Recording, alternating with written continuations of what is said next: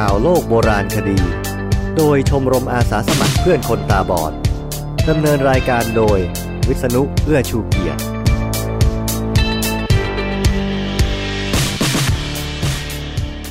สวัสดีครับคุณผู้ฟัง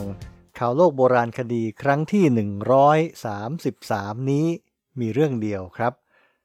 เป็นเรื่องที่ยาวมากจนต้องแบ่งไปตอนหน้าส่วนหนึ่งด้วย แบ่งไม่ยากหรอกครับเราะว่าเรื่องนี้เป็นเรื่องย่อยในเรื่องใหญ่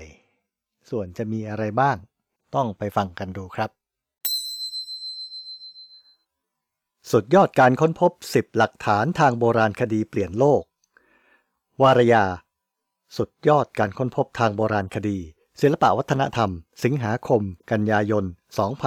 2552 เผยแพร่ในเว็บไซต์ศิลปวัฒนธรรม 3 กันยายน 2563 แอนติเพทรอสไซโดนิอสนักปราชญ์และกวีชาวกรีก ซึ่งมีชีวิตอยู่ในช่วงศตวรรษที่สองของคริสตกาลเป็นผู้ริเริ่มการจัดอันดับ 7 สิ่งมหัศจรรย์แห่งโลกยุคโบราณที่มนุษย์เป็นผู้สร้าง ซึ่งมีอายุตั้งแต่ 5,000 ปีก่อนคริสตกาลถึงศตวรรษที่สองโดยพิจารณาจากความสวยงามและความมหัศจรรย์ทางด้านวิศวกรรม สถาปัตยกรรม และศิลปกรรม จากยุคสมัยแรกเริ่มอารยธรรมโลกในแถบลุ่มแม่น้ำไนล์ประเทศอียิปต์ถึงยุคความรุ่งเรืองของอารยธรรมกรีกโบราณ และยุคสมัยอาณาจักรโรมันเรืองอำนาจ อาทิพีระมิดแห่งเมืองกิเซ สวนลอยบาบิโลน เทวรูปซีอุส สุสานของกษัตริย์มอโซลุส โบสถ์แห่งอาร์เทมิส เทวรูปโคลอสซุส ประภาคารอเล็กซานเดรีย หลังจากนั้นก็มีการจัดอันดับ 7 สิ่งมหัศจรรย์ของโลกในมิติต่างๆ ตามมา ดรแพทริก ฮันต์นักโบราณคดีจากมหาวิทยาลัยสแตนฟอร์ด จึงลุกขึ้นมาจัดอันดับบ้าง ทว่าการจัดอันดับของฮันต์ไม่ได้เน้นที่ความใหญ่โตอลังการของสิ่งก่อสร้าง แต่เลือกที่จะจัดอันดับการค้นพบทางโบราณคดีที่ทำให้เกิดความเปลี่ยนแปลงในการศึกษาประวัติศาสตร์โลก และสร้างคุณูปการมากมายให้กับแวดวงวิชาการ ซึ่งฮันได้คัดเลือกการค้นพบ 10 อย่าง และรวบรวมไว้ในหนังสือ10 Discoveries That Rewrote History ซึ่งการค้นพบเหล่านี้ถือเป็นการไขปริศนาอันดำมืดของโลกโบราณให้ค่อยๆ กระจ่างทำให้เราเข้าใจวิถีชีวิต ภาษาและวัฒนธรรมของคนในยุคนั้น ซึ่งสิบสุดยอดการค้นพบเหล่านี้ได้แก่ 1. แผ่นหินโรเซตตา The Rosetta Stone กุญแจไขประวัติศาสตร์ของอียิปต์ผ่านอักษรภาพฮีโรกลิฟิก เดือนสิงหาคม คริสต์ศักราช 1799 ซึ่งเป็นช่วงที่อียิปต์อยู่ภายใต้การปกครองของจักรพรรดินโปเลียนแห่งฝรั่งเศส ร้อยเอกปีแอร์ฟรองซัวบูชาดวิศวกรประจำกองทัพบกได้ค้นพบแผ่นหินบาซอลสีดำแผ่นหนึ่งโดยบังเอิญ บ้างว่าเป็นหินแกรนิต ขณะคุมงานก่อสร้างอยู่ที่เมืองโรเซตตาแผ่นหินน้ำหนักราว 760 กิโลกรัม บนแผ่นหินนี้แบ่งจารึกออกเป็น 3 ตอน และมีอักษรจารึกอยู่ทั้งหมด 3 ชนิด คือกรีกโบราณ เดโมติก และฮีโรกลิฟิก จากนั้นไม่นาน แผ่นหินนี้เป็นที่รู้จักกันในชื่อแผ่นหินโรเซตตาเมื่อตกไปอยู่ในมือของอังกฤษและถูกนำไปไว้ที่ British Museum ในคริสต์ศักราช 1802 การที่แผ่นหินโรเซตตามีอักษรสามแบบจารึกไว้ในแผ่นเดียวกันทำให้ง่ายต่อการอ่านและตีความ อักษรฮีโรกลิฟิกซึ่งเป็นปริศนากว่าพันปี เนื่องจากตัวอักษรของชาวอียิปต์โบราณมีวิวัฒนาการแบ่งออกเป็น 4 ระดับ ได้แก่ฮีโรกลิฟิกฮีราติก เดโมติก และคอปติก ไล่เรียงจากอักษรภาพไปจนถึงอักษรที่มีความเป็นพยัญชนะมากขึ้นในยุคหลัง ดังนั้นนักวิชาการที่สามารถอ่านอักษรยุคหลังก็จะสามารถถอดความเทียบเคียงอักษรฮีโรกลิฟิกบนแผ่นจารึกนี้ได้ โทมัสยัง นักวิทยาศาสตร์ชาวอังกฤษ เป็นคนแรกที่เริ่มถอดรหัสแผ่นหินโรเซตตาและสามารถถอดรหัสอักษรเดโมติกได้ในคริสต์ศักราช 1814ทว่าก่อนจะถอดความอักษรฮีโรกลิฟิกสำเร็จเขาก็เสียชีวิตเสียก่อน ชองฟรองซัว ชองโปลิยอง นักวิชาการชาวฝรั่งเศส เป็นผู้สานต่องานที่โทมัสยังทำค้างไว้ กระทั่งสามารถถอดความอักษรฮีโรกลิฟิกได้สำเร็จ ซึ่งใจความอักษรที่สลักลงไปบนแผ่นหินนี้ กล่าวถึงเหตุการณ์เมื่อ 196 ปีก่อนคริสตกาลโดยนักบวชในเมืองเมมฟิสช่วยกันทำจารึกนี้ขึ้นมา เพื่อสรรเสริญฟาโรห์ปโตเลมีที่ 5 กษัตริย์ผู้ยิ่งใหญ่ ที่สามารถแผ่ขยายการปกครองไปถึงซีเรีย ปาเลสไตน์ หรือแม้กระทั่งเอเชียไมเนอร์ คือตุรกี แผ่นหินโรเซตตาถือเป็นกุญแจไขปริศนาอักษรฮีโรกลิฟิกของชาวอียิปต์และทำให้นักวิชาการสามารถตีความอักษรโบราณที่จารึกอยู่ตามพีระมิดหลุมฝังศพ และจารึกต่างๆ ในยุคอารยธรรมแรกเริ่มของชาวอียิปต์เมื่อหลายพันปีก่อนคริสตกาล 2. ทรอย ไขปริศนาเรื่องเล่าของโฮเมอร์ และประวัติศาสตร์กรีก เรื่องราวอันยิ่งใหญ่ของสงครามกรุงทรอยในมหากาบอิเลียด ที่โฮเมอร์ กวีชาวกรีกแต่งขึ้นเมื่อราว 850 ปีก่อนคริสตกาลนั้น นับว่าเป็นวรรณคดีชิ้นสำคัญของโลกที่สอดแทรกทั้งความสนุกสนาน วัฒนธรรมและประเพณียุคโบราณ รวมถึงความกล้าหาญของบรรดานักรบทั้งหลายหากนักวิชาการส่วนใหญ่เชื่อว่าเรื่องที่เกิดขึ้นในกรุงทรอย ซึ่งเป็นเมืองที่ตั้งอยู่ในดินแดนเอเชียไมเนอร์ ตรงกับประเทศตุรกีในปัจจุบัน เป็นเพียงจินตนาการของโฮเมอร์เท่านั้น แต่ในคริสต์ศักราช 1870 แวดวงประวัติศาสตร์และโบราณคดีก็มีอันต้องตื่นตะลึง เมื่อเริ่มมีการขุดค้นและพบเมืองซึ่งคาดว่าน่าจะเป็นกรุงทรอย ตามเรื่องราวในมหากาพย์ของโฮเมอร์นักประวัติศาสตร์หลายคนค้นคว้าซากเมืองโบราณในแถบทะเลอีเจียน และประเทศตุรกีเป็นเวลาหลายทศวรรษ โดยเฉพาะเนินดินสูงที่เรียกว่า ฮิสซาลิก ซึ่งเชื่อกันว่าเนินดินนี้กลบฝังเมืองโบราณที่ถูกทำลายไปเมื่อพันกว่าปีที่ผ่านมาทว่าก็ยังไม่พบหลักฐานที่ยืนยันว่าที่แห่งนี้คือกรุงทรอย กระทั่งในคริสต์ศักราช 1870 ไฮนริช ชลีมัน มหาเศรษฐีเชื้อสายเยอรมัน ตัดสินใจทุ่มทุนเพื่อขุดค้นเนินฮิสซาลิกอย่างละเอียด กระทั่งในที่สุด เขาก็ค้นพบเมืองในตำนาน ซึ่งเคยมีการสร้างซ้อนทับเมืองเดิมถึง 10 ชั้น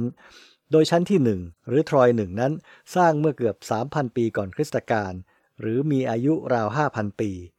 ส่วนชั้นทรอยสิบหรือชั้นบนสุดนั้น คาดว่าชาวโรมันสร้างเป็นที่พักแรมสำหรับนักท่องเที่ยวเมื่อราว 1,000 ปีที่ผ่านมาสำหรับชั้นที่มีอายุใกล้เคียงกับกรุงทรอยในมหากาบเอเลียด คือชั้นที่ 7 ซึ่งมีอายุราว 3,000 ปี การค้นพบครั้งนี้ทำให้โลกได้รู้จักแหล่งอารยธรรมโบราณอันยิ่งใหญ่และขุมสมบัติล้ำค่า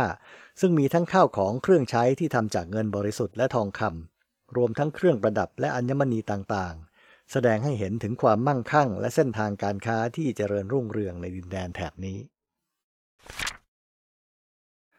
3. ห้องสมุดอัสซีเรีย ในเมืองโบราณนินเนเว เปิดประตูสู่อารยธรรมเมโสโปเตเมีย เมืองนินเนเวเป็นเมืองโบราณตั้งอยู่บนลุ่มแม่น้ำไทกริส ปัจจุบันคือบริเวณที่อยู่ตรงข้ามกับเมืองโมซูลประเทศอิรัก ในอดีตเคยเป็นเมืองหลวงของอาณาจักรอัสซีเรีย ซึ่งก่อตั้งขึ้นราว 900 ถึง 700 ปีก่อนคริสตกาลและแพร่ขยายอาณาเขตครอบคลุมไปถึงแถบทะเลเมดิเตอร์เรเนียน อาระเบียและอาร์เมเนียเมืองโบราณแห่งนี้ ถูกอาณาจักรบาบิโลเนียและชนชาติอื่น ๆ ซึ่งเป็นศัตรูกับอัสซีเรียเข้ายึดครองและทำลายเมื่อ 612 ปีก่อนคริสตกาล ในคริสต์ศักราช 1843 ปอล เอมิล โบตา นักโบราณคดีและนักการทูตชาวฝรั่งเศส เป็นผู้ค้นพบเมืองนิเนเวทว่าคนที่พบหลักฐานทางประวัติศาสตร์ชิ้นสำคัญที่บ่งบอกถึงความรุ่งเรืองทางด้านวรรณคดีของดินแดนแถบนี้ คือออสเตนเฮนรี่ลายาร์ดนักโบราณคดีชาวอังกฤษลายาร์ดพบห้องสมุดหลวงของกษัตริย์อาชูบานีปาลกษัตริย์ผู้ยิ่งใหญ่ที่สุดในอาณาจักรอัสซีเรีย พระองค์เป็นทั้งนักรบ นักปกครอง นักวิชาการ และเป็นผู้อุปถัมภ์งานด้านศิลปะและการศึกษา ห้องสมุดแห่งนี้รวบรวมงานเขียนที่เป็นแผ่นจารึกต่างๆ ไว้กว่า 22,000 แผ่น ไม่เพียงเฉพาะแผ่นจารึกในภาษาอัสซีเรียเท่านั้น แต่ย้อนหลังไปถึงจารึกโบราณของอาณาจักรอาคาเดียและซูเมเรียเลยทีเดียว หลักฐานทรงคุณค่าชิ้นหนึ่งคือมหากาพย์กิลกาเมช จารึกแผ่นดินเหนียว 12 แผ่น ว่าด้วยตำนานน้ำท่วมโลกที่เก่าแก่ของเมโสโปเตเมีย เป็นหนึ่งในงานวรรณกรรมที่เก่าแก่ที่สุดในโลก ซึ่งนักวิชาการเชื่อว่ามหากาพย์เรื่องนี้มีกำเนิดมาจากตำนานกษัตริย์ซูเมเรีย และบทกวีเกี่ยวกับวีรบุรุษในตำนานที่ชื่อว่ากิลกาเมชซึ่งเป็นต้นแบบของมหากาพย์หลายเรื่องในยุคหลัง รวมถึงมีอิทธิพลต่อมหากาพย์โอดิสซีของโฮเมอร์ ส่วนตำนานที่เกี่ยวกับน้ำท่วมโลกก็ยังคล้ายคลึงกับตำนานน้ำท่วมโลกของโนอาในพระคัมภีร์ไบเบิลด้วย 4. สุสานของยุวกษัตริย์ทุตอังคามุน กษัตริย์คือสมมุติเทพ ในคริสต์ศักราช 1907 หลังจากทีมสำรวจของทีออดอร์ เอ็ม เดวิส ทนายความและนักสำรวจชาวอเมริกัน ค้นพบสุสานของฟาโรห์โฮเรมเฮบกษัตริย์องค์สุดท้ายของราชวงศ์ที่ 18 ในบริเวณหุบผากษัตริย์ พวกเขายังไม่ได้สำรวจหาทางเข้าสุสานขนาดเล็กที่สลักชื่อว่าทุตอังคามุน ทว่าหลายปีต่อมาแวดวงไอยคุปต์วิทยาก็พบว่าสุสานยุวกษัตริย์ทุตอังคามุนที่เดวิสพบยังไม่ใช่สุสานที่แท้จริง ต่อมาในคริสต์ศักราช 1922 โฮเวิร์ด คาร์เตอร์ นักโบราณคดีชาวอังกฤษ ซึ่งได้รับการว่าจ้างจากลอร์ดคาร์นาวอน เศรษฐีชาวอังกฤษให้ร่วมขุดค้นสุสานในหุบผากษัตริย์ เป็นผู้ค้นพบสุสานที่แท้จริงของยุวกษัตริย์ทุตอังคามุน KV 62 ในวันที่ 4 พฤศจิกายน ใกล้กับทางเข้าสุสานของฟาโรรามเซสที่ 6 หลังจากเปิดประตูเข้าสู่สุสานคาร์เตอร์ก็พบว่าสุสานยังสมบูรณ์ การค้นพบสุสานของยุวกษัตริย์ทุตอังอามุน นอกจากจะทำให้เกิดข้อกังขาเกี่ยวกับการสิ้นพระชน รวมถึงปริศนาคำสาปต่างๆ แล้ว สุสานแห่งนี้ยังทำให้นักประวัติศาสตร์เห็นภาพอารยธรรมอียิปต์โบราณอย่างชัดเจนว่าฟาโรห์เปรียบเสมือนตัวแทนของเทพเจ้า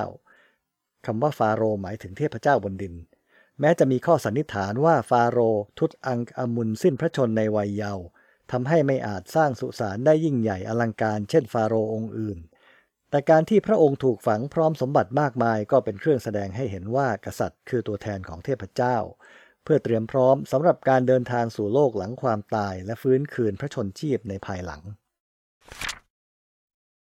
5. มาชูปิกชู เผยความลับสถาปัตยกรรมของชาวอินคา หลังจากจักรวรรดิอินคาล่มสลายลงเนื่องจากการเมืองภายใน โรคระบาด และจากการยึดครองของสเปนในคริสต์ศักราช 1532ทำให้อารยธรรมโบราณที่ก่อตั้งขึ้นตั้งแต่ช่วงต้นศตวรรษที่ 13 เหลือแค่เพียงตำนาน ในเดือนกรกฎาคมคริสต์ศักราช 1911 ไฮแรมบิงแฮม นักประวัติศาสตร์ชาวอเมริกันได้รับมอบหมายจากมหาวิทยาลัยเยล ให้สำรวจประเทศเปรู เพื่อค้นหาเมืองวิลคาบัมบา ซึ่งชาวสเปนได้บันทึกว่าเป็นเมืองที่กษัตริย์แห่งอาณาจักรอินคาใช้เป็นที่หลบซ่อนเมื่อครั้งพ่ายแพ้แก่กองทัพสเปน แล้วโลกก็ต้องบันทึกการค้นพบอันยิ่งใหญ่อีกครั้ง เมื่อบิงแฮมบังเอิญพบเมืองโบราณมาชูปิกชู เมืองที่หายสาบสูญไปจากอารยธรรมอินคา เมืองแห่งนี้ซุกซ่อนอยู่ในป่าดงดิบในเขตเทือกเขาแอนดีส ตั้งอยู่บนยอดเขาสูง 2,350 เมตร จากระดับน้ำทะเล เหนือแม่น้ำอูรุบัมบ้ารายล้อมด้วยหน้าผาสูงชันราว 600 เมตร ซากปรักหักพังของสิ่งก่อสร้างต่างๆ ของชนเผ่าอินคาในอดีต เรียงรายเป็นระเบียบสวยงาม ครอบคลุมพื้นที่ 13 ตารางกิโลเมตร สะกดให้ผู้พบเห็นจินตนาการถึงอารยธรรมที่เคยรุ่งโรจน์ของดินแดนแถบนี้ การตรวจสอบด้วยกัมมันตภาพรังสีในรูปแบบคาร์บอนในทศวรรษ 1980 พบว่ามีความเป็นไปได้ว่ามาชูปิกชูอาจจะสร้างขึ้นก่อน หรือช่วงเริ่มต้นอารยธรรมอินคา คือราวศตวรรษที่ 7 หรือราวคริสต์ศักราช 1200 ถึง 1450 และสันนิษฐานว่าเมืองแห่งนี้อาจใช้เป็นเทวสถาน หรือที่พักอาศัยของชนชั้นสูง เนื่องจากตัวเมืองอยู่ห่างจากคุสโก อดีตเมืองหลวงของอินคาทำให้ไม่เหมาะแก่การคมนาคม หรือเป็นแหล่งชุมชนของชาวบ้านทั่วไป มาชูปิกชูยังเป็นสิ่งก่อสร้างที่มีความมหัศจรรย์ทางด้านสถาปัตยกรรมอีกด้วย โดยเฉพาะอนุสาวรีย์ขนาดมหึมาที่ก่อสร้าง น่าประหลาดใจว่าชนโบราณเหล่านี้เรียนรู้วิธีขนย้ายแท่งหินขนาดใหญ่และนำมาเรียงรายต่อกันสูงเป็นชั้นๆ ได้เรียบสนิท โดยไม่ใช้ล้อเลื่อน หรือลูกรอกได้อย่างไร นอกจากนี้ระบบชลประทานเพื่อการเกษตร รูปแบบการทำเกษตร หรือการทำนาเกลือที่เก่าแก่แบบขั้นบันไดหอคอยสำหรับการเฝ้ามองดูผู้รุกราน การสร้างถนนสิ่งก่อสร้างตามไหล่เขาที่ไล่ระดับเป็นขั้นๆซากกำแพงหินแกรนิตสีขาว นับเป็นปริศนาที่ไม่มีใครทราบจนกระทั่งบัดนี้ ว่าเพราะเหตุใดพวกเขาจึงสามารถสร้างสิ่งเหล่านี้บนยอดเขาสูง 6. บอมเปอี ย้อนอดีตดูวิถีชีวิตของชาวโรมันบอมเปอีเป็นเมืองชายทะเลตั้งอยู่บริเวณอ่าวเนเปิลส์ทางตอนกลางของอิตาลี ชาวออสกันเป็นผู้สร้างเมืองนี้ขึ้น และราว 600 ปีต่อมาเมืองนี้ถูกผนวกเป็นส่วนหนึ่งของกรุงโรมเมื่อ 80 ปีก่อนคริสตกาลทำให้ปอมเปอีกลายเป็นศูนย์กลางการค้าอันมั่งคั่ง ชาวโรมันเริ่มย้ายถิ่นฐานเข้ามาปักหลัก และทำมาค้าขายที่เมืองนี้ รวมทั้งก่อสร้างบ้านเรือนริมทะเล และบริเวณเชิงภูเขาไฟวิสูเวียส แต่การระเบิดของภูเขาไฟวิสูเวียสเมื่อคริสต์ศักราช 79 ลาวาและเท่าฐานจากภูเขาไฟกลบฝังเมืองหนาราว 10 เมตร ชาวเมืองที่รอดชีวิตหลายคนพยายามกลับมาขุดค้นเพื่อหาของมีค่า ทว่าไม่สามารถไปจนถึงบ้านเรือนได้ ในที่สุดชาวเมืองก็ยอมแพ้และโยกย้ายถิ่นฐานไปอยู่ที่อื่น ขี้เท่าภูเขาไฟกลายเป็นแร่ธาตุชั้นดีทำให้คนรุ่นหลังเริ่มมาทำไร่องุ่นบริเวณนี้ กระทั่งในคริสต์ศักราช 1534 มีการค้นพบซากเมืองปอมเปอีเป็นครั้งแรก เมื่อคนงานขุดคลองส่งน้ำพบซากอาคารแบบโรมันและเหรียญเงินโบราณ แต่พวกเขาก็ไม่ได้สนใจและขนย้ายสิ่งกีดขวางออกไป ในคริสต์ศักราช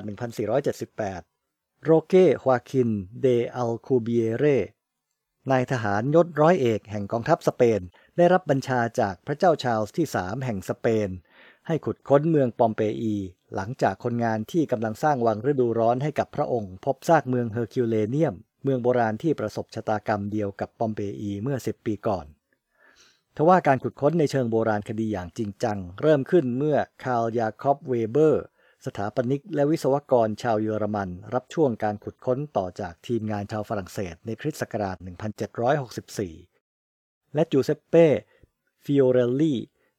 นักโบราณคดีชาวอิตาลีค้นพบวิธีเทปูนปลาสเตอร์ลงในโพรงดินที่คาดว่าเป็นร่างของเหยื่อผู้เคราะห์ร้ายในคริสต์ศักราช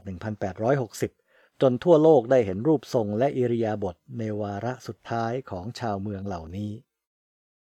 นักโบราณคดีขุดพบลานเสวดาโบสถ์โรงอาบน้ำ โรงละคร และบ้านเรือนกว่า 100 หลัง ที่ยังคงความสมบูรณ์แม้การเวลาจะผ่านมาเกือบ 2,000 ปี เนื่องจากขี้เท่าภูเขาไฟได้รักษาสภาพของเมืองไว้ไม่ให้เสื่อมสลายไปตามกาลเวลา ทำให้คนรุ่นหลังได้ประจักษ์ว่าชาวโรมันมีชีวิตความเป็นอยู่อย่างหรูหรา และมีความเจริญรุ่งเรืองเพียงใดจากหลักฐานที่เป็นรูปธรรม 7. ลิขิตเดดซีหรือเดดซีสโตรจารึกโบราณเก่าแก่ที่สุดซึ่งเผยวิถีชีวิตของชาวยิว ในฤดูหนาวคริสต์ศักราช 1947 คนเลี้ยงแกะชาวเบดูอินในแถบหน้าผาทางตะวันตกเฉียงเหนือของทะเลสาบเดดซี ระหว่างเบธเลเฮมและแม่น้ำจอแดนในเขตปาเลสไตน์ได้พบถ้ำขนาดใหญ่แห่งหนึ่งโดยบังเอิญ มีสิ่งประหลักหักพังมากมาย รวมถึงม้วนหนังสัตว์สามม้วน ซึ่งม้วนขนาดใหญ่มีความยาวถึง 8 เมตร จึงนำไปขายให้พ่อค้าคนหนึ่ง ซึ่งเขาได้มอบต่อให้กับอัธานาเซียสซามูเอลอาร์ชบิชอปในกรุงเยรูซาเล็ม ซึ่งพบว่าม้วนจารึกเหล่านี้เป็นจารึกโบราณภาษาฮีบรู นักโบราณคดีขนานนามม้วนจารึกเหล่านั้นว่าลิขิตเดดซีหรือ Dead Sea Scrolls หลังจากนั้น จอห์น เทรเวอร์ นักโบราณคดียืนยันว่าจารึกเหล่านี้มีอายุระหว่าง 300 ปีก่อนคริสตกาลจนถึงคริสตศักราช 200 นับว่าเป็นจารึกที่เก่าแก่ที่สุดในโลก ต่อจากนั้นจึงมีการสำรวจขุดค้นในเชิงโบราณคดีอย่างจริงจัง จนถึงคริสต์ศักราช 1956 พบม้วนจารึกโบราณทั้งจากหนังสัตว์ และกระดาษปาปิรัสหลายพันม้วน จารึกทั้งหมดราว 800 ถึง 900 ฉบับ แยกเป็นแผ่นเล็กแผ่นน้อยกว่า 15,000 ชิ้น กระจัดกระจายอยู่ตามถ้ำ 11 แห่ง นักวิชาการเชื่อว่าจารึกบางส่วนเป็นของชาวยิวที่เรียกตัวเองว่าเอสซีน ซึ่งตั้งรกรากอยู่ในปาเลสไตน์ตั้งแต่ 200 ปีก่อนคริสตกาลจนถึงคริสตศักราช 200 และอาจเป็นเอกสารสำคัญในห้องสมุดแห่งเยรูซาเล็มที่ปัญญาชนนำไปซ่อนไว้ระหว่างคริสตศักราช 68 ก่อนสมัยของจักรพรรดิคอนสแตนตินกว่า 250 ปี เนื่องจากกลัวว่าทหารโรมันที่กรีธาทัพเข้ามายึดครองดินแดนจะเผาทำลาย การค้นพบครั้งนี้เปิดเผยให้เห็นถึงวิถีชีวิตและวัฒนธรรมของชาวยิว ในยุคก่อนการประสูติของพระเยซู นอกจากนี้จารึกบางฉบับยังเป็นฉบับคัดลอกจากคัมภีร์ของศาสนายูดายและเมื่อนักประวัติศาสตร์ถอดความออกมาก็พบว่าตรงกับพระคัมภีร์ไบเบิล ฉบับพันธสัญญาเดิม ซึ่งสืบทอดมาจนถึงปัจจุบัน เป็นเครื่องพิสูจน์ถึงความเชื่อมโยงของศาสนาคริสต์ในยุคเริ่มแรกและศาสนายูดายว่าอันที่จริงแล้ว ความเชื่อของทั้งสองศาสนามีพื้นฐานมาจากขนบและความเชื่อแบบเดียวกัน และตลอดระยะเวลาที่ผ่านมานับพันปี พระคัมภีร์ไบเบิลฉบับพันธสัญญาเดิม มีการเปลี่ยนแปลงเพียงเล็กน้อยเท่านั้น 8. สุสานจักรพรรดิจินซีและรูปปั้นทหารหนึ่งหมื่นชิ้น เปิดประตูสู่ความยิ่งใหญ่ของจักรวรรดิจีน สุสานจินซีฮ่องเต้จักรพรรดิผู้ยิ่งใหญ่แห่งราชวงศ์ฉิน ค้นพบโดยบังเอิญเมื่อชาวนาในหมู่บ้านซีหยาง เมืองหลินถง บริเวณเชิงเขาหลีซาน ห่างจากตัวเมืองซีอานไปทางทิศตะวันออกประมาณ 35 กิโลเมตรกำลังขุดดินเพื่อหาบ่อน้ำไว้ใช้สำหรับเพาะปลูกในฤดูหนาว เขาพบเหยือกดินเผา กองทหารดินเผา รวมถึงคันธนูและลูกธนูที่ทำจากทองเหลือง เมื่อขุดลึกลงไปราว 4 เมตรหลังจากนั้นทางรัฐบาลจีนได้เข้ามาตรวจสอบพื้นที่ แล้วเริ่มขุดค้นอย่างเป็นระบบตั้งแต่คริสต์ศักราช 1976 เป็นต้นมา และเปิดให้สาธารณชนเข้าชมในคริสต์ศักราช 1979 นักโบราณคดีเชื่อว่าสุสานจินซีฮ่องเต้สร้างขึ้นเมื่อ 220 ถึง 210 ปีก่อนคริสตกาล มีโครงสร้างสลับซับซ้อนแบ่งออกเป็นพระราชฐานชั้นในนอก ภายในสุสานเป็นรูปสี่เหลี่ยมพื้นผ้า และมีพื้นที่ราว 25,000 ตารางเมตร ใช้ระยะเวลาในการสร้างถึง 38 ปี นอกจากนี้สิ่งที่ทำให้ทั่วโลกตื่นตะลึง คือกองทัพทหารดินเผากว่า 10,000 ตัว ซึ่งแต่ละตัวล้วนแต่มีรูปร่างหน้าตาแตกต่างกัน รถม้าไม้มากกว่า 100 คัน สันพาวุธที่ทำจากทองเหลืองและข้าวของเครื่องใช้โบราณอีกมากมาย อย่างไรก็ดีนักโบราณคดีก็ยังไม่พบพระศพของจินซีฮ่องเต้ ม้จะมีการสันนิษฐานว่าหลุมพระศพอยู่บนเนินดินห่างจากหลุมขุดค้นหุ่นทหารดินเผาออกไปราวสองกิโลเมตร โดยประเด็นเกี่ยวกับที่ฝังพระศพของจินซีฮ่องเต้ก็ยังคงเป็นปริศนาต่อไป เพราะทางการจีนยังไม่อนุญาตให้มีการขุดค้น เพราะเกรงว่าจะทำให้โบราณวัตถุอื่น ๆ ได้รับความเสียหายจากการเคลื่อนย้าย และจากสภาพอากาศ ม้กระนั้นการค้นพบสุสานจินซีฮ่องเต้ก็เป็นการประกาศให้โลกได้รับรู้ว่าอารยธรรมของชาวจีนนั้นยิ่งใหญ่และน่ามหัศจรรย์เพียงใด รายการข่าวโลกโบราณคดี รวมข่าวใหม่ของเรื่องเก่า เป็นรายการวิทยุของชมรมอาสาสมัครเพื่อนคนตาบอด จัดทำสำหรับวิทยุคนตาบอด โดยวิษณุเอื้อชูเกียรติ